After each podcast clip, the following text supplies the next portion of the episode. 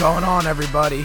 Welcome to another episode of the All In Man Cave podcast with your host, me, Cole Haight. We are going to have the preview episode for week nine in the NFL. This we are uh, past the halfway point for the NFL.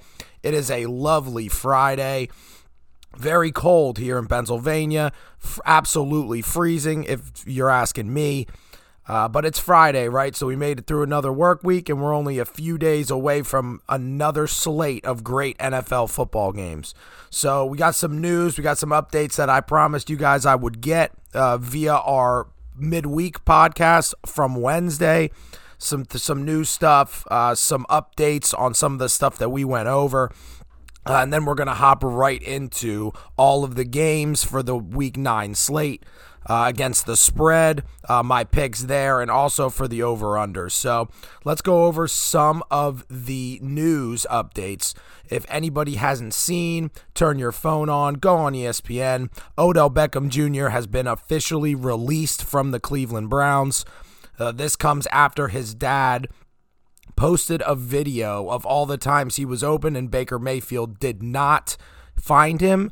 I encourage everybody out there to watch that video. His dad, not the best at creating a montage video against uh, Baker Mayfield in terms of the quality. However, he did capture a lot of good things on that video. I did get a chance to watch it yesterday and then rewatched it again today just to see if I could find things that I didn't see in there.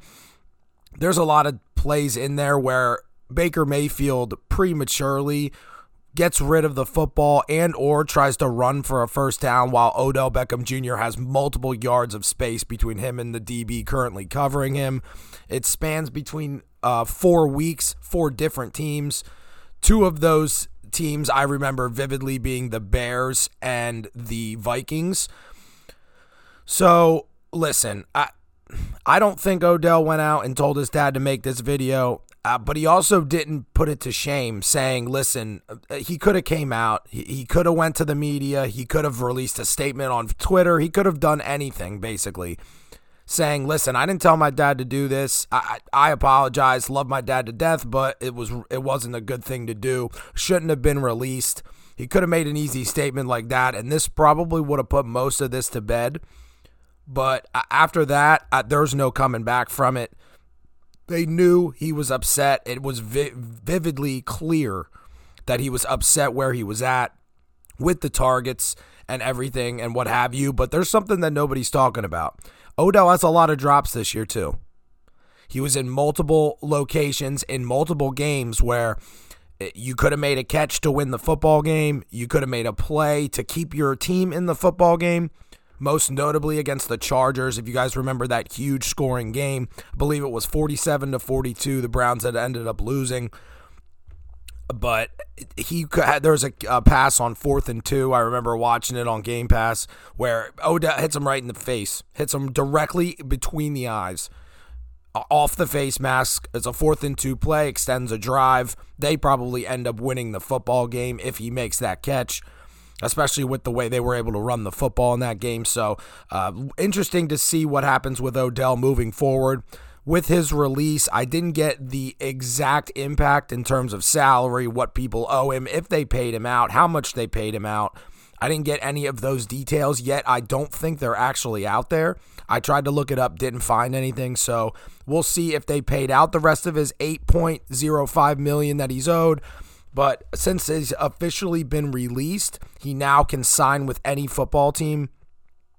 Uh, and the details of that obviously will change depending on what comes out with how much they paid him, how much he's owed, and how much he wants from other football teams. So he cleared waivers. Nobody picked him up.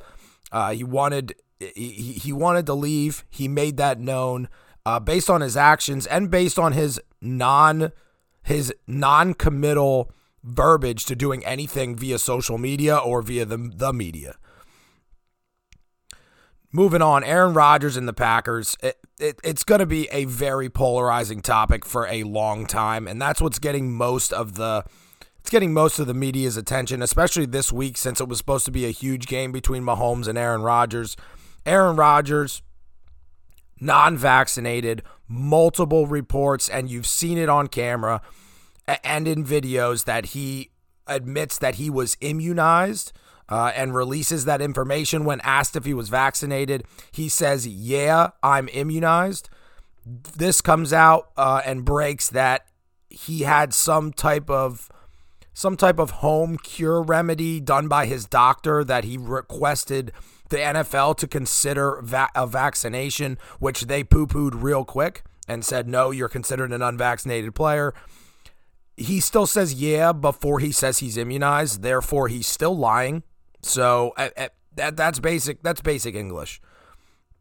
He, he's still lying. Aaron Rodgers has still lied to the media. He committed multiple times uh, on in post game press conferences that he did not wear a mask. It, it was either not over his nose or at his neck or not on at all. So it's still a problem. Now there's there's another issue with this that may may become and and may become huge is were there protocols being broken not only in terms of Aaron Rodgers himself but also with the Packers organization as a whole. That's being investigated now. That's the part of the the story that's basically the biggest update is like can there be suspensions held out for this? Can Aaron Rodgers actually get suspended for breaking the protocols? Can the the coaching staff be be absolutely found guilty of breaking the protocols? It, could be an organizational downfall in which the communication wasn't good. Uh, they thought that they could cover it up. Like I don't know what their intent was or how how it and we'll all see as this unfolds, but He's available to come back next Saturday as long as he's asymptomatic and he has two not non-positive tests. Uh, just like everybody else, uh, the protocol is obviously a little bit different for people unvaccinated versus vaccinated. So we'll see what happens, especially in this coming week. But Aaron Rodgers at some point is going to have to get in front of the media and try and explain himself.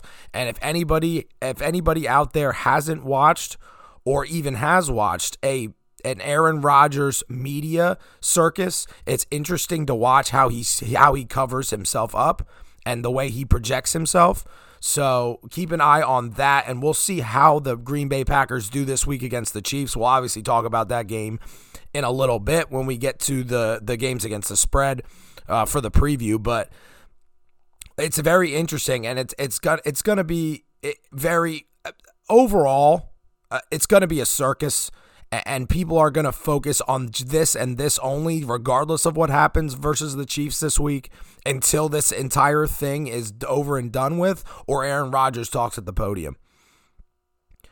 Next, the TMZ viral video released for Henry Ruggs' crash. I saw the video on Facebook. I was scrolling through, didn't have time yesterday to watch it when I first saw it, so I decided to watch it today. There's two videos. One the first video available is Eh, the the person killed in the crash their car go by on the street view. It's a street view video from a street view camera. And then him following shortly behind going 127 miles an hour while already trying to brake about a block away before the crash. Pretty interesting. You can easily identify his car. So it, I encourage you guys to go and look look at these videos because it's very interesting. Not not graphic, uh, but unless you consider a car on fire graphic. But there's there's no, it's not gory. Uh, but very interesting to, to see what unfolded. Now, that's just the first video. It's only a few seconds, maybe 15 seconds max, of his car going by and you guys being able, or anyone being able to identify that it's his car. Second video is what was called the after aftermath via the internet. So it's basically Henry Ruggs and the female in his car outside the car. The cars has already spun out. They've exited the vehicle, and the the other car is in the middle of the road on fire. The exchange between Ruggs and the female, and then the other, uh, I guess you could say, the other people around that viewed the scene is very interesting. You have Henry Ruggs sitting on the ground with the female. Uh, he's upset visibly. She's upset visibly. He seems a little impaired. I'm not sure exactly if that's from alcohol or shock, probably a combination of both. But very interesting. Turn, turn your computers all the way up, turn your phones all the way up, and listen to the audio in that video. it, it, it, he's telling her to, to quiet down as she's screaming frantically uh, because it's he's in shock. He's in shock that he that he just realized what he's done. Now, there's nothing in that video that I think could possibly incriminate him more than he's already basically shown out to be based on his decisions. It seems like there's some remorse in his voice based on me. I'm obviously not a psychologist, a doctor, or a mind reader, but it seems like there's remorse. He's he's he's visibly upset with his decisions. Uh, she's screaming, asking for help. Can you help them? Can you help them? Uh, but I encourage you guys to watch. Now, it's it's very interesting how this will play out because I, I don't think the remorse of him after he made these decisions is enough to get him anywhere. I, I think he's just got to eat. He's he's he's gonna have to just eat his decisions and pay for them.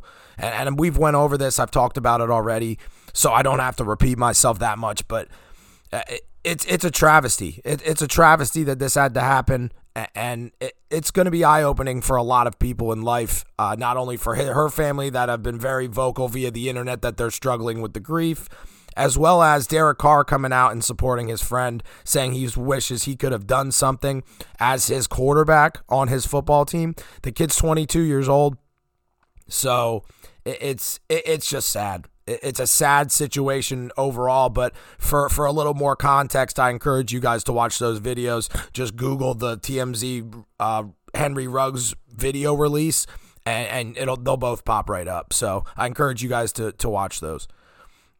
Last thing for updates, uh, something we haven't seen in over a year, which has been good for the NFL. Uh, but here, not so much. So the New York Giants had 13 people, coaches and players both, test positive for COVID in one day. Very interesting. I saw this release. Saquon Barkley was one of them. Xavier McKinney was one of them, as well as one of the Giants coaching staff that I remember vividly from the the people that were released of the names.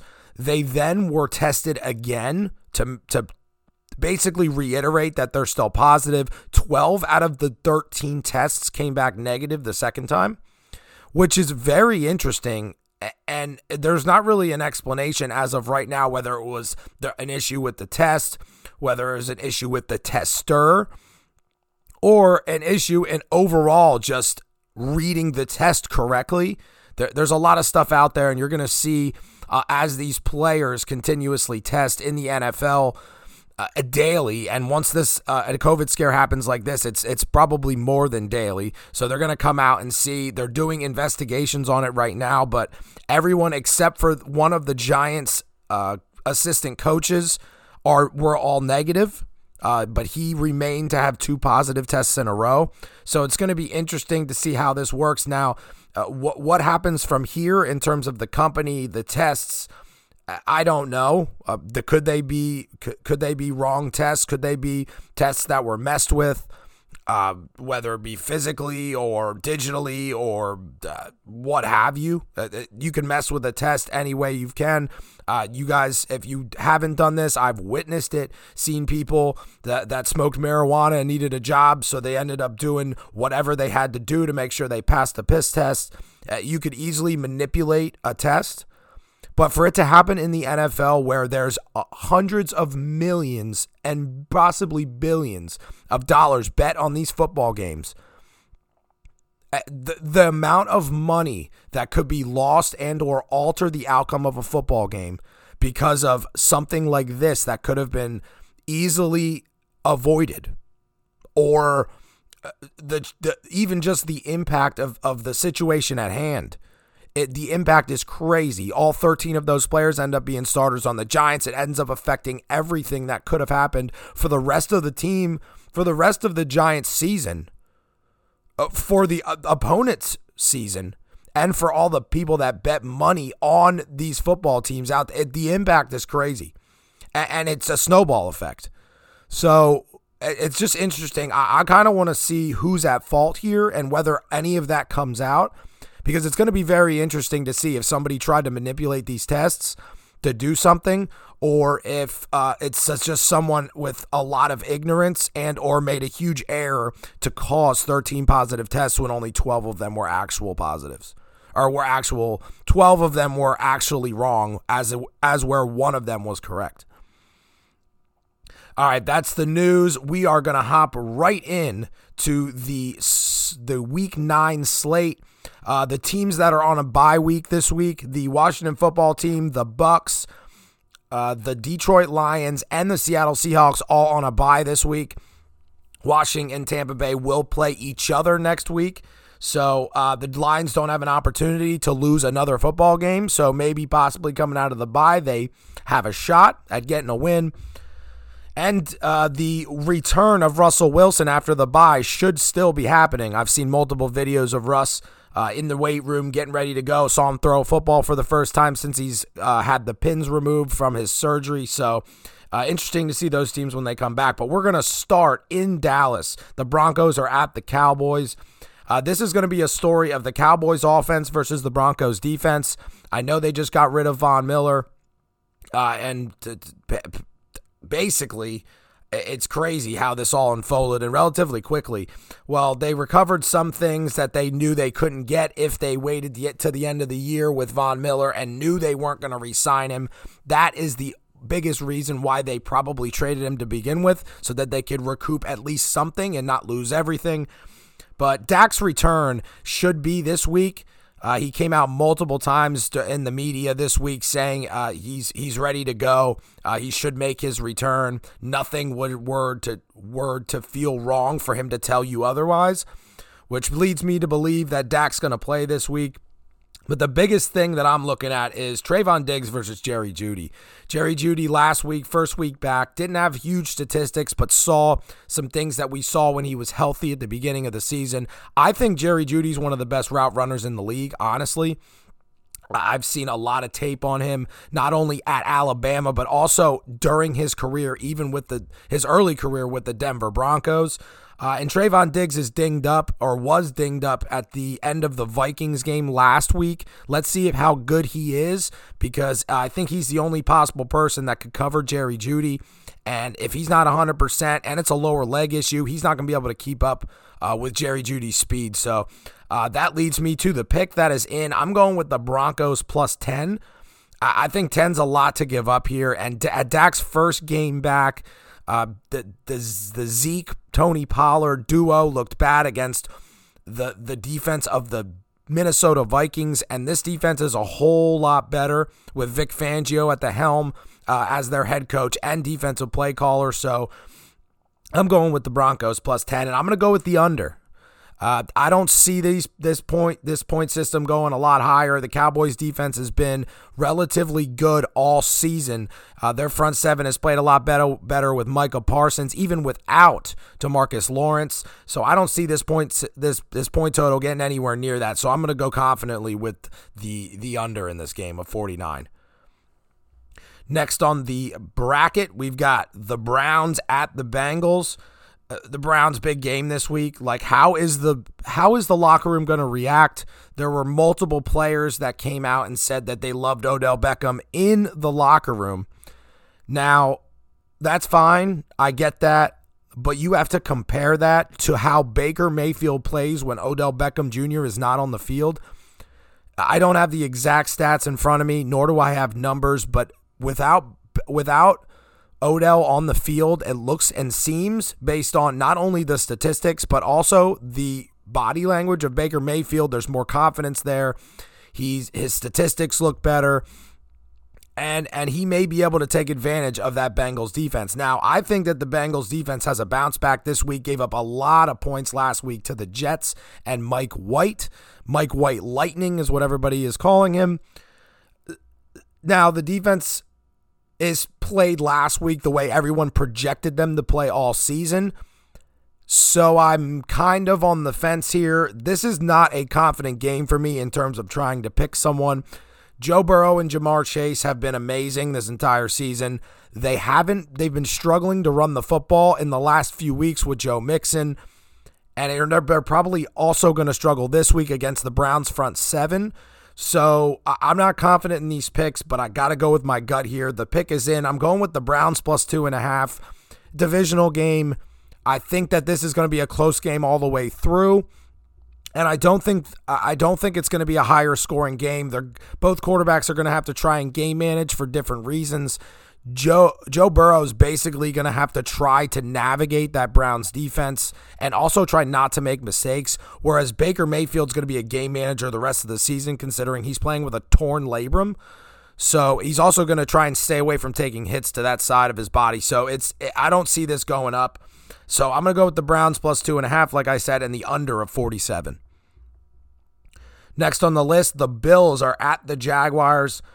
I've talked it to exhaustion, not only on this podcast, but also to people in real life at, at my work, to my coworkers, to my friends, uh, to my family about how Josh Allen doesn't look 100% there this year.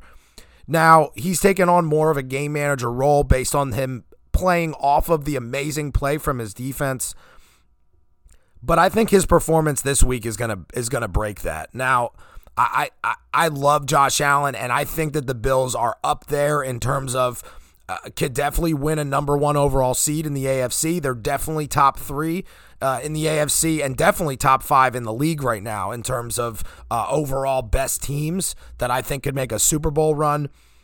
So I, I expect Josh Allen to be able to bounce back. Now, if he has another game managing performance where it's not as as good as he normally would be, I still think they win this game big. But uh, Trevor Lawrence needs to figure it out. Now, most of most of the issues with the Jaguars are probably coaching issues. Uh, Urban Meyer just, uh, like I said last week, and I, I cannot say this enough. He does not look like he wants to even be in Jacksonville. It looks like he wants to be on a plane, in a bar, somewhere not coaching that football team. His his his mannerisms on the sideline, his his media presence, it doesn't look like and it's hurting the development of Trevor Lawrence. It's hurting his development. Now, James Robinson dinged up may or may not play with the bruised heel this week. That's going to be a huge hit, not only for fantasy, but for them overall with with Carlos Hyde being the only other amazing running back or b- decent running back on that squad who's also questionable with an is- with with an injury. So I don't. It's just going to be another struggle of a game for them. It's it, it, the Jags are just going to continue to struggle until Urban Meyer either starts trying to coach or trying to want to coach uh, or Trevor Lawrence just block, blocks him out and starts playing like he did in college. And then one more last thing before we get to my pick on this game is Stefon Diggs needs a breakout game. He has 100 yard receiving game and three touchdowns through eight weeks. Well, one of those is a bye week, through seven weeks. Now, that's not exactly what you thought you'd see, uh, especially if you have him in fantasy. Not exactly what you'd you expected you'd see from him. Uh, a lot more 100 yard performances, a lot more bigger performances with more touchdowns. Uh, it's just been because of the game managing Josh Allen that they don't need to throw the football up 20 points. They've been in the lead in every game this year, and it's just it's just a struggle uh, to to get fantasy production out of these players if they don't need to throw the football, or the weather's bad, or they're running successfully for a, a few drives. It's just hard to place my finger on. It, it's a bunch of different things that combine. So uh, my pick is in for this game. I'm going with the Bills minus 14 and a half. I, don't think the Jags get anywhere close. It, it's just it, it's going to be and, and projecting that big game from the Bills. There's uh, there's no way that they keep up. And if they do, uh, good on them. And then I'm going to go with the over of 48 and a half. I think there's an ability for, for the Buffalo Bills to come out and score 40 in this game. And uh, that, that means that I only need the Jags to score 10, which they only scored 7 last week. So it might be a little bit of a ballsy pick, but I'm going with it. Next on the list, the Falcons are at the Saints. Who is starting for New Orleans at quarterback? I have no idea there's been uh, media presence out there. Taysom Hill, he's off the COVID list. He's off the injury list. He's 100% healthy. Is he going to start this week? I have not confirmed anything, nor have I seen anything saying who the starting quarterback is. Uh, there's not going to be a Philip Rivers slash Drew Brees signing and starting. It's not happening, although a lot of people were expecting that. Uh, listen, I think there's not a single chance in hell that you start Taysom Hill and play him the whole game. We've seen that.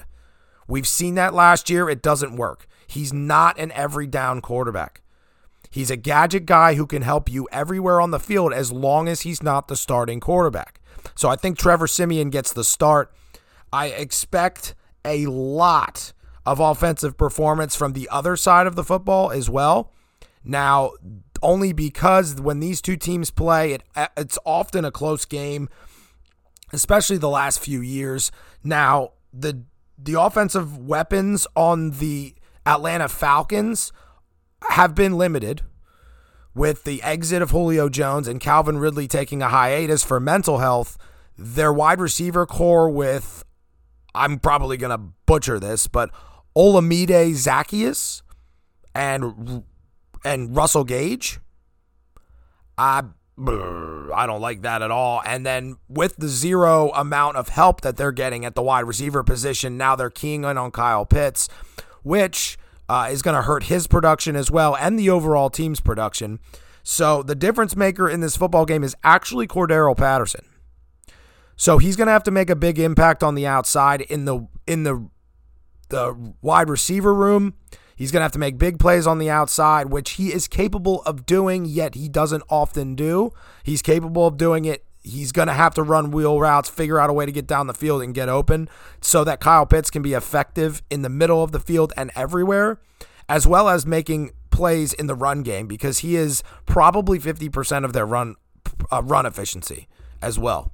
So he has the opportunity to hit at three different levels in the receiving game, in the run game, and in the return game. So he definitely needs to make an impact. And I think that he will, like he has multiple weeks this week or this year. Uh, so the pick is in. I'm going with the Falcons plus five and a half and the over of 41. 41 is way too low for this football game. Uh, I expect a lot out of Alvin Kamara. I expect the, whoever's playing quarterback uh, for the New Orleans Saints to be able to beat a very piss poor Atlanta defense, especially in a pass rush. So they're going to have all day back there to do stuff. And I expect a lot of stuff to, to, to come in, and there's going to be some more scoring than you would expect in this game. Next on the list, the Patriots are at the Panthers. Does anyone know what the Panthers' offense is? Uh, because I can't figure it out. You've got a struggling quarterback. You've got an XFL quarterback as a backup. Chuba Hubbard decides when he wants to have yards and when he doesn't, probably basically because of the offensive line struggling. Uh, and their defense is it's it's hit or miss every week. So I don't know what their offense is. Uh, I know DJ Moore and Robbie Anderson are hurting uh, in terms of production based on the bad quarterback play that they've gotten from Sam Darnold. And all of a sudden, Sam Darnold is running the football like Lamar Jackson with like 10 carries for 70 yards last week or something like that. I, I don't I don't know what to I don't know what to make of it. And if they can figure it out, the secondary for the New England Patriots right now is hurting. They're hurting hard. Uh, they lost Stephon Gilmore. He now plays for, ironically enough, the Panthers, who he will return and play his former team in a revenge game. But J.C. Jackson, their stud young corner, is dinged up. He's he's been missing practice sporadically this week, so we don't know if he's going to play. Who's going to start at cornerback? I have no idea. I'm I'm lost. And and the best game manager in the league is is a rookie in Mac Jones. He does enough to win football games. Look at him last week. They were able to run the football. He was able to make decent decisions. He had a bad game and was able to game manage himself through to get the victory. He was a little over 50% passing, which is not good at all, especially in a Bill Belichick offense. And they were able to run the football and beat a, an LA Chargers team who's struggling right now. So I, I don't know. I, I got to lean one type of way, and I'm going to lean this way. The pick is in. I'm going with the Patriots minus three and a half.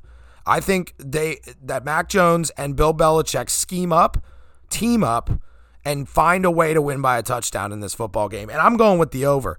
I don't know why there's zero respect for from Vegas to to put on the Patriots for over unders, but the last few weeks, their over unders have been extremely low. Extremely low. I think the Jets over under was 42 and the total was 67. And the Jets only scored 13. So I, am going with the over here at 41. That's way too low. So that's two overs of 41s in the last two games that we've just went over. Next on the list, my Minnesota Vikings are at the Ravens.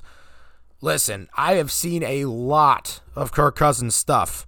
Tell me, in the past four years, I've probably seen 400 articles written on Kirk Cousins and how bad he sucks. So let's try and back him up just a tad in this next statement. So Kirk Cousins is extremely good in November. Extremely good. He wins 90% of his games in November, which is cool. That's awesome. I, I love it. Their offense is struggling right now. Now, their offense is only struggling because the offensive play calling is awful. Literally awful. You have the best running back that's breaking off big runs in the first half against Dallas, against that defense. He's breaking off some big runs 9, 12, 15, 8, 9, 12. And he's, yeah, he has a few stinkers. He's got a few zero, negative one runs as well. But then they stop running the football in the second half when they've been up or tied for the lead the entire middle of the football game. Makes literally no sense at all. Kirk Cousins still has guarded against making huge mistakes this year. He's not making huge mistakes, but but the play calls are terrible. Now, I don't know if he has the power to change the entire play call, how that team is set up, whether it's like Peyton Manning where he basically calls his own game. I don't think that's the way it is in Minnesota, nor do I think I, Mike Zimmer would ever let him do that. So maybe they should and see what happens. Uh, but Lamar Jackson and the weapons he has at his disposal with Rashod Bateman back healthy, you got Sammy Watkins, who's been dinged up, might not play in this football game. You got a plethora of running backs, plus the threat of Lamar Jackson. And with Danielle Hunter out for the rest of the season, we're going to need to get pressure, but not too much so that Lamar can run. It is going to be a struggle for that Vikings defense all day. So the offense needs to try and carry them. And I don't know if it's possible. We're going to find out if it's possible because the Ravens secondary is extremely soft. Extremely soft. They have one solid corner, and the rest of them are not good. Uh, via PFF, uh, via statistics, and uh, via the past few games, they get beat down the field more than most teams in the NFL. And it it's something that we could take advantage of as a as a Viking squad that can do that with their quarterback and with their weapons, but will they call the plays? Will those plays be called? I have no idea. Not a clue. Front seven for the Baltimore Ravens is good. Dalvin Cook's going to probably struggle most of the day, maybe have one or two good runs. But Kirk's going to have to push the ball down the field, and the right play calls are going to need to be called because the defense will struggle in this football game. Uh, based on the pick is in, and I'm not homering this at all. I expect the the Minnesota Vikings to lose in this football game.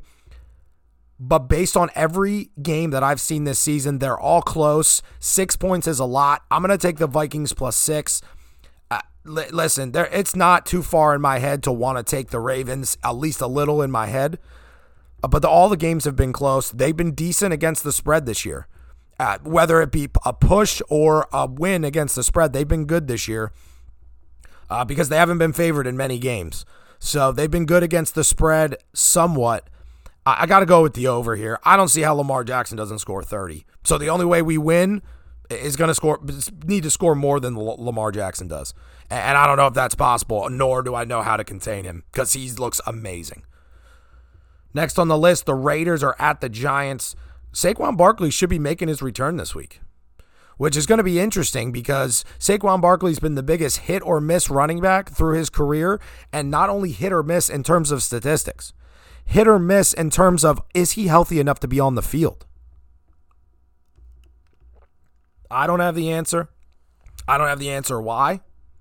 I did hear some weird stuff. So uh, I made multiple comments about Saquon being around the area that I'm from. He he went to high school about five miles from my house that I currently reside right now. I talked to somebody who's friends with the family of Saquon and they mentioned that he, in terms of even growing up in Pee Wee football, always had issues with his ankles. So, if I didn't know that, obviously, because I don't know, I didn't know Saquon Barkley when he was in Pee Wee's, but that that's going to be a huge issue if he has huge ankle issues. And was that overlooked when he was drafted? Because he had issues at Whitehall. He had issues, which was his, his high school team, Whitehall Zephyrs. And then he had issues at Penn State. And now he has issues at the Giants. I don't know why people are surprised that he's getting dinged up. Now, the problem with him overall is that his statistics need to make up for his injuries, or the whole pick is worthless.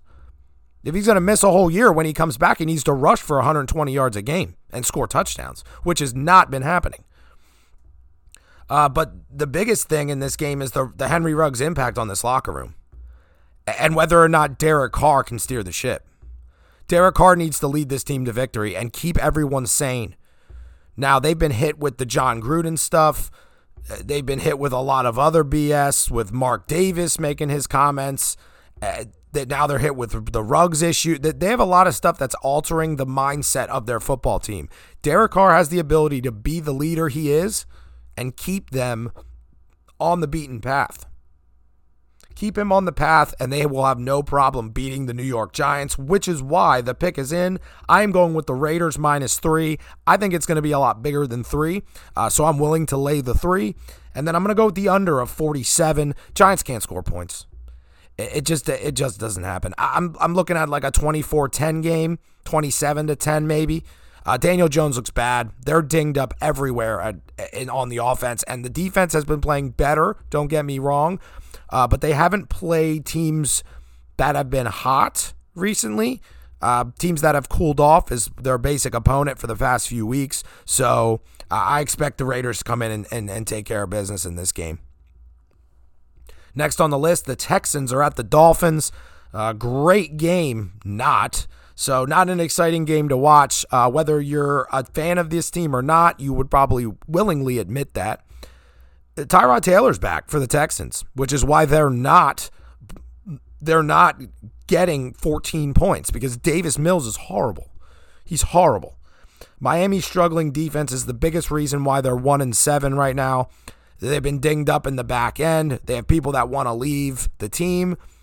Uh, it seems like the coach doesn't have control of this football team uh, in multiple ways. Not only do players want to leave and they say he's not a player's coach, but also uh, the organization's coming out trying to pursue other quarterbacks while they have a relatively young one on their football team.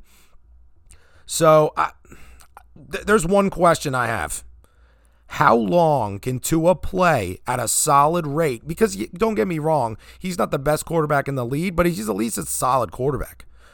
Like he's not bottom two, bottom seven.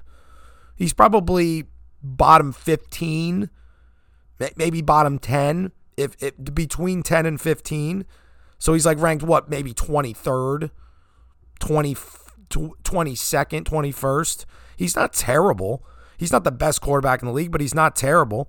But his psyche gets hurt every time this stuff comes out in the media. And you can't tell me that these players don't look at the media. They don't look at their phones. They don't look at ESPN. They're humans. They do the same thing that us as football fans do, except they're on a different, they have a different life, life setup, I guess you could say. But they still look at the media. Hell, Aaron Rodgers came out and said he wasn't looking at anything that was coming out in the media when he was planning on leaving the Green Bay Packers if they didn't if he didn't get more impact or get more input in their decisions. You can't tell me he wasn't watching ESPN every day. He definitely was. Even if he if even if he claims to be a book enthusiast and all he does is read. Stop. You're, you're looking at the you're looking at the TV. You're looking at what they're saying about you, and you're looking at how you're going to respond based on what they say about you. So off of that soapbox, onto my pick for this game. The pick is in. I'm going with the Texans plus five and a half, and I wouldn't be surprised if they win this football game. I trust Ty- Tyrod Taylor more than I trust Tua. Tyrod's a game manager who can run the football. Now he is coming off a hamstring injury, uh, and their defense is horrible, probably just as horrible as the Miami Dolphins. So, uh, based on that statement alone, I have to go with the over as well of 46. Next on the list, the Chargers are at the hometown Philadelphia Eagles the Chargers are struggling, but not only on offense. Their offense has struggled. Herbert has looked off the last few weeks. Uh, bye week in between the last two losses. Uh, they lost to Baltimore and New England, which are not the worst two teams to lose to. Uh, honestly, so I wouldn't consider them in a free fall, but they aren't playing well. But they, they are the worst team against stopping the run. And I wouldn't expect that uh, from a team with Joey Bosa and a decent amount of good linebackers. Now, they do have Derwin James in the back end. They got a few good corners. Uh, they're better against the pass, definitely, than they are against the run. But uh, the, the Eagles are a sneaky good defense, the same way that people expect the Chargers to be a good defense. Now, the big names aren't there. Don't get me wrong. The Eagles don't have big name players, uh, but their defense is sneaky good. Now, Darius Slay holding stuff down in the back end. You've got a decent amount of people up front in Fletcher, Fletcher Cox and Derek Barnett giving pressure to the opposing quarterbacks, and they play the run pretty well.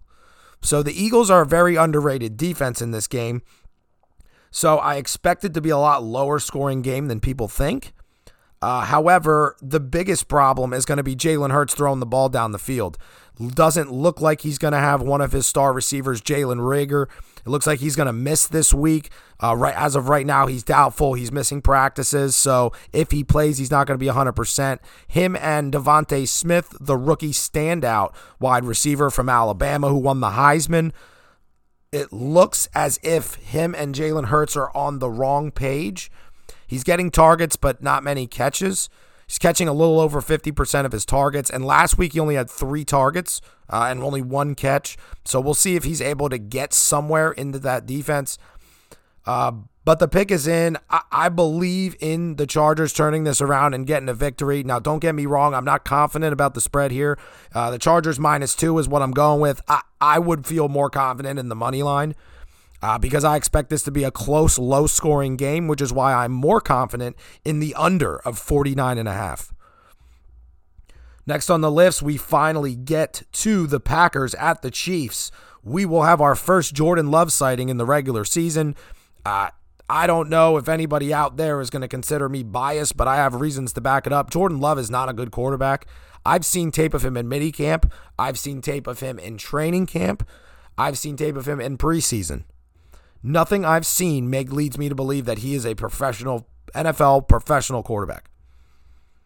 Nothing has led me to believe that. Now, there's other ways that the, the Green Bay Packers can stay in this game or win it. Uh, and that's going to be with the run game. So A.J. Dillon and Aaron Jones are going to be a huge factor in this football game for the Green Bay Packers. If they don't have success and the Chiefs bottle them up and force Jordan Love to throw the ball down the field at a, at a high volume rate, there is going to be a lot of interceptions it, with from people in red jerseys. There is going to be a lot because he's not accurate. He's got a slow delivery, uh, and it just looks weird with the ball coming out. If you guys don't trust me, go watch some tape on Jordan Love. The ball just looks weird coming out, and you can even look at it at Utah State where he came from. It looks in college. It looks really weird coming out. So uh, similar to Trey Lance actually, but off of that, the, the Chiefs need a big win here, and, and they've been gifted They've been gifted this, and they need to take advantage of it. The Chiefs need to turn this season around and prove that they are the number one team in that division. And they need to prove that they are still the team that everyone expected them to be via the past three seasons with Patrick Mahomes. Now, Mahomes has been struggling. He's leading all quarterbacks with turnovers right now, fumbles plus interceptions. But it has a chance to turn around and and Andy Reid, I saw something on him in the locker room after the win on Monday night against the Giants that there's going to be changes to the practices. There's going to be changes that that there he's going to trust that the players are going to take uh, good-heartedly. Uh, let's see what those changes are. Uh, because they and, and they found something in that in that Monday night game that a lot of people will overlook. Derrick Gore, the the young running back that they have, looked very promising looked very promising. Looked like a hybrid of the two running backs they currently have on that roster. Darrel Williams and Jerick McKinnon look like a perfect hybrid. He's the size of McKinnon with the speed, but it can also run between the tackles like Darrel uh, Williams. So I like what I see from him. I think the Chiefs bounce back big here, and I said that last week, and I was wrong. Uh, in terms of the spread and in terms of the over under. So this week I'm projecting it. Not I'm not going to be wrong. So I'm going to go with the Chiefs minus seven and a half. Uh, and I'm going to go with the under, though. So I'm going to think, I think the Chiefs defense shows up again. A lot of positivity coming out of that Monday night game, even though it was against the New York football Giants. Uh, but I'm going to go with the under of 48. I think it's going to be just under that, uh, where the Chiefs get a win, maybe 27, maybe 27 to 17, something like that. So that'll get me covered on both of those, and then it'll be somewhat close to there. So not too confident with either of those in that game. Too many unknowns, too much going on, but those are my picks. Chiefs minus seven and a half, and the under of 48 and a half. Next on the list, the Cardinals are at the 49ers. Another divisional game here. Uh, Colt McCoy makes a start for Ky- an injured Kyler Murray with Kyler Murray's ankle. Still, he's still dinged up. Uh, could miss up to three weeks, but it looks like he may be back a little bit before then. Uh, Colt McCoy, old backup quarterback. I, I don't know what to expect from Colt McCoy. He hasn't looked good anywhere he's been when he's had to come in football games. Uh, but they have a lot of firepower, and they also have a run game that's been relatively good this season. So with Chase Edmonds, who may or may not play in this game, and also James Conner, they have the ability to stay in this football game, even though a lot of people will expect them not to. These are always close games, regardless of how good or bad the current teams are in the NFC West. Um, but who's covering Deebo Samuel? I have no idea who's covering Deebo Samuel. They don't have a strong secondary. Deebo is open in every game at least three times the game in the game. I don't care if it's a monsoon. I don't care if you're playing the best defense. I, I don't care if he falls down on the route. He is open on at least three plays in every game this season. Next gen stat that. I've seen it with my own two eyeballs. Uh, Deebo's playing amazing. And the interesting part of that is Brandon Aiyuk was supposed to be the number one target on, in this offense. And it's been Deebo, and Aiyuk has been nowhere to be found. A little bit more involved last week, which gives, gives, gives him promise moving forward. Um, but Deebo is playing amazing, amazing right now. Number two in receiving yards this season in the league. And Jimmy G's play has been so spotty that if he was on point, Deebo would have more yards. So let's see how they play this week. The pick is in. I'm going with a one point game either way. I'm not picking a winner in this one, but I'm going to go with a one point game either way. So I'm going to take the Cardinals plus two. So that's covered. Uh, whether they win by one or lose by one, I still win that. And the under of 45, I think it's going to be a low scoring game. They both scored under 20. I think they both scored under 25. I think it was 23 to 20 in their first meeting, and that was with Kyler. So let's see what happens without Kyler. Next, Sunday night football. The Titans are at the Rams. What is life like for Tennessee Titan fans, Tennessee Titan players, and the Tennessee Titans organization as a whole? Life without Derrick Henry. Let's see what happens. They went out, they signed Adrian Peterson. Uh, they signed D'Onta Foreman, former Texans backup running back, uh, promising college running back that didn't end up panning out well for him in the NFL. Uh, but they have both of those two, as well as Jeremy McNichols, who is similar to a J.D. McKissic, where he catches decent passes out of the backfield but can't run between the tackles. Uh, so you have those three to try and replace the production of the best running back in King Derrick Henry. I don't think anybody can replace Derrick Henry's production nor have the presence of him on the football field. Uh, but I think that they're able to play decently offensively. Uh, obviously, without Julio Jones being any type of a, having any type of production like he hasn't had all season, uh, but AJ Brown being playing well, they have a young wide receiver. Uh, his name slips my mind at this moment, but he's a good wide receiver, a hyphenated last name. You guys double check me on that. I forget what his name is. He's a, it's got a it's a weird name, but it's hyphenated. He's been making good plays as well as their tight ends that make good plays as well in the pass game. Uh, but Matt Stafford's performance once again going to be on under microscope. How long can Matt Stafford keep this up, or is this just him on a successful team? That is the the weight limit here. That is what we are weighing as football fans. Is this Matt Stafford's peak? Can he get better or stay more consistent? Or is he eventually going to have the bad games that he used to have in Detroit? Or was Detroit the reason why he was having those bad games? That's the only question left.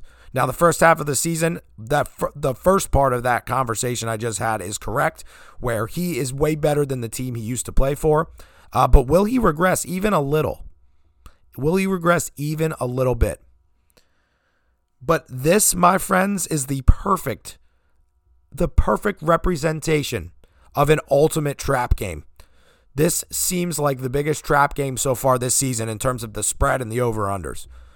It, it seems, and listen, I'm, I'm not falling for it. I'm not doing it. I think I've called the biggest trap game ever, so we're going to go with it. The pick is in. I'm going with the Titans plus seven. Seven's a lot of points. The seven is a lot of points, and you got a, a number you have the a top three team in the AFC versus a top three team in the NFC. I don't see how you can have a seven point spread there. I know Derrick Henry's not playing, but I feel this is a trap. I'm not picking that. I'm not picking the Rams here. So Patriot or sorry, Titans plus seven. And I'm gonna go with the over.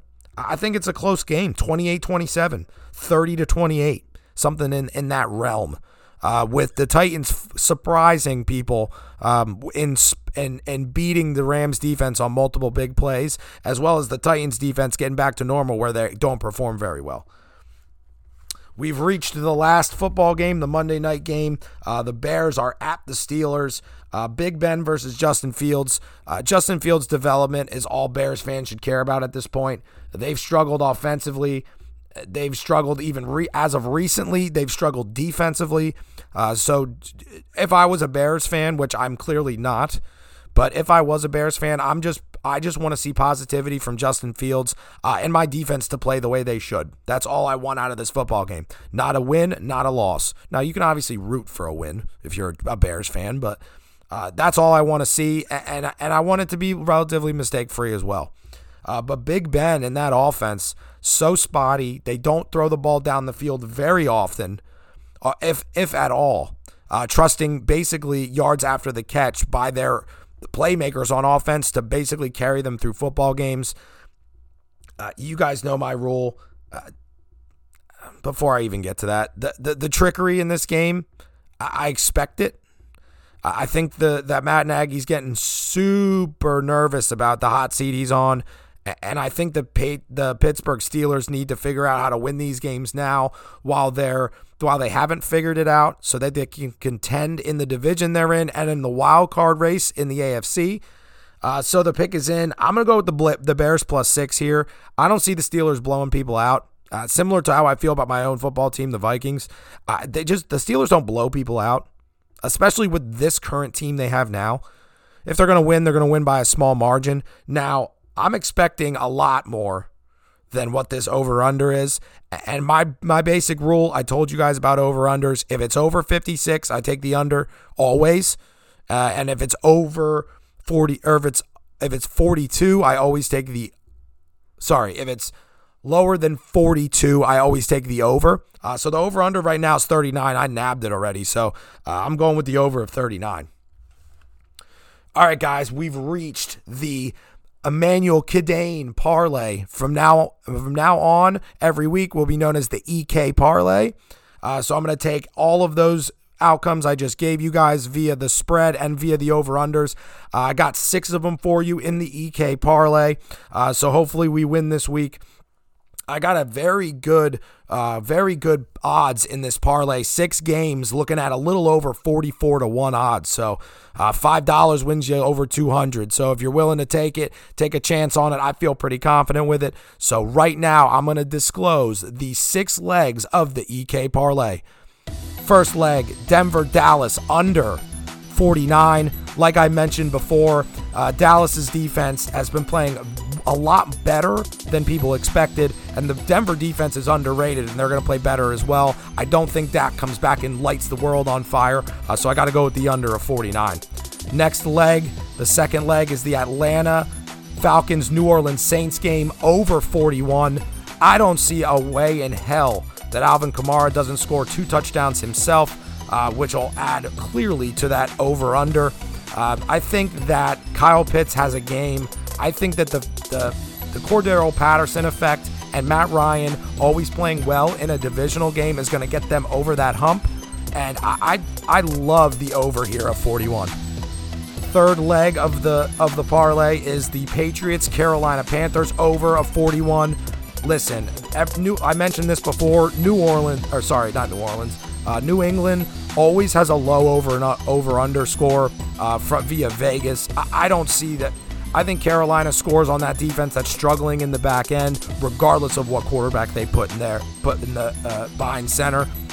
And I think Mac Jones is game managing enough to score points and definitely able to, to, to navigate 20, uh, if not 20 plus. So I think that this game is going to be overshot uh, by a lot over 41. Next leg of the parlay, the parlay, this the fourth leg is the LA Chargers Philadelphia Eagles game. I'm going under 49 and a half. I love both of these defenses. I think that the Chargers defense is going to get hurt early on the ground, but they're going to figure it out. I see this as a lower scoring game than people think. Uh, I'm not as confident with the spread of two, uh, the Chargers minus two or the Eagles plus two, as I am with the over under, which is why it's in the EK parlay in general. Uh, so I got to go with the Chargers, Philadelphia Eagles under 49 and a half. The fifth leg, uh, which is the only leg that is not an over or under this week, which is very interesting, and a first, honestly, uh, is the Raiders minus three here. I, I love Derek Carr's leadership. I hate everything that has to do with the New York Giants right now. Their their injury status, uh, in terms of offense and defense. Uh, their defense has been inconsistent. Daniel Jones is a joke. Saquon's going to come back. He's not going to be 100%. And their playmakers are hurt on offense. Uh, their, their, their defense played better than they should have against Patrick Mahomes, and he's been struggling as well. So their performance last week was a bit inflated. Uh, so I'm got to take the Raiders minus three here. I think the Raiders win by at least a touchdown. And the last leg of the parlay, I mentioned it a million times. I always go over. If it's under 42, got to go with the Bears Pittsburgh Steelers over of 39. Uh, last week there was a 39 and a half. It was the 49ers Bears game. They ended up scoring 55. Listen, the Bears defense has played piss poor the last few weeks. Big Ben's just going to figure out. And I think Najee Harris has a decent game this week.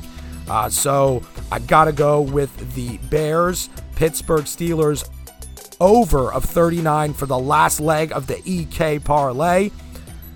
And that's at 44 to 1 odds. So whatever you bet times 44 will be your payout. That is going to end the preview segment uh, for the NFL Week 9. I uh, appreciate all you guys listening out there. Let everyone know, any sports fans that you know, let them know about the podcast, the All In Man Cave podcast. Give me a like, give me a uh, subscribe anywhere that you can subscribe, whether whether you listen on Apple Podcasts, Google Podcasts, Alexa, Amazon Music, iHeartRadio, or Spotify. Thank you so much. Uh, anything you I can do to grow the podcast in terms of anything feedback related, please find me on Facebook, C O L E First name Cole, last name Haydt, H A Y, D as in dog, T as in Tom. Shoot me a friend request, shoot me a comment uh, via Messenger, uh, shoot me anything uh, that you want um, to so that I know what you guys want more of in terms of the podcast. Huge shout out to people in in real life, not via the internet, giving me feedback, uh, giving me comments, and what have you. So I really appreciate it, guys. This was my 40th episode posted. I know I've been doing a lot more recently because we've been doing three a week. Started at one a week uh, ever since June. Uh, probably first episode launched a little uh, about the end of June, maybe mid to end of June. So been doing it for a few months now. Really enjoy it. Thank you guys so much once again for giving me a listen. Good luck to all of your teams this week. Hope everybody has a wonderful, relaxing weekend.